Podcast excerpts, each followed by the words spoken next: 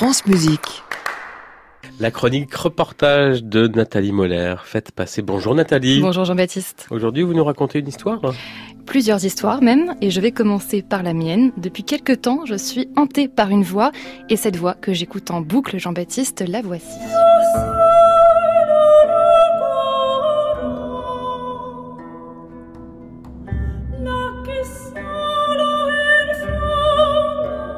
Cette voix, c'est celle de Montserrat Figueras, une soprano catalane qui a été l'une des plus grandes interprètes de musique ancienne. C'est elle qui m'a donné envie d'en savoir plus sur ses répertoires ancestraux.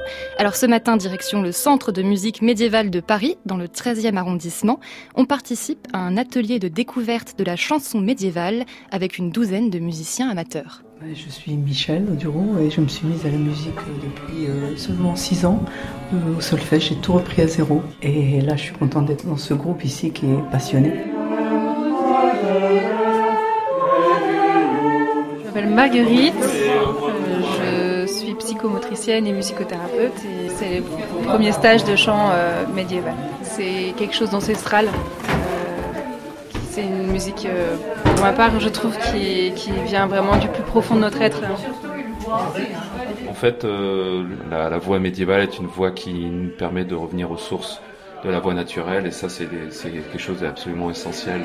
C'est-à-dire que c'est une voix qui est moins travaillée, c'est ça bah, C'est pas que c'est une voix moins travaillée, c'est difficile à expliquer, c'est une voix naturelle. Alors qu'est-ce que c'est une voix naturelle Alors en fait, pour être tout à fait précis, c'est une voix qui ne vibre pas. Jérôme, que l'on vient d'entendre, est aussi chanteur lyrique et avec le répertoire médiéval, il découvre une toute autre technique, une recherche de simplicité, d'homogénéité. Ça ne veut pas dire que le chant médiéval est facile, mais en tout cas, il est ouvert à tous, même à ceux qui n'ont jamais travaillé leur voix. Catherine Schröder organise et anime cet atelier.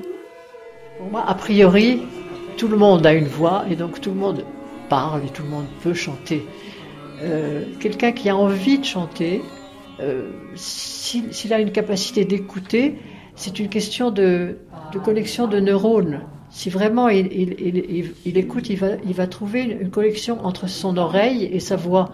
Et du coup, il va pouvoir chanter juste, ce qu'on appelle juste, c'est-à-dire comprendre euh, un dessin mélodique. Bien sûr, ça peut prendre plus ou moins de temps, mais il n'y a pas de limite.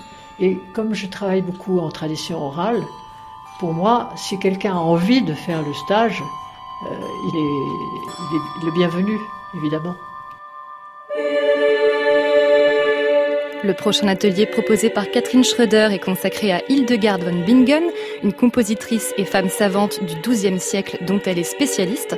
À travers ces ateliers, Catherine Schröder nous propose un voyage dans le temps et dans l'espace. On explore ainsi près de cinq siècles de musique, des chants italiens, des chants séfarades, des chants de troubadours ou encore des cantigas espagnols. Et au Centre de musique médiévale de Paris, on trouve aussi des ateliers de harpe, de polyphonie et toutes les informations sont à retrouver sur leur site cmm paris.fr. Et sur francemusique.fr, sur la page de votre chronique Faites passer. Merci Nathalie Moller. Merci. À réécouter sur francemusique.fr.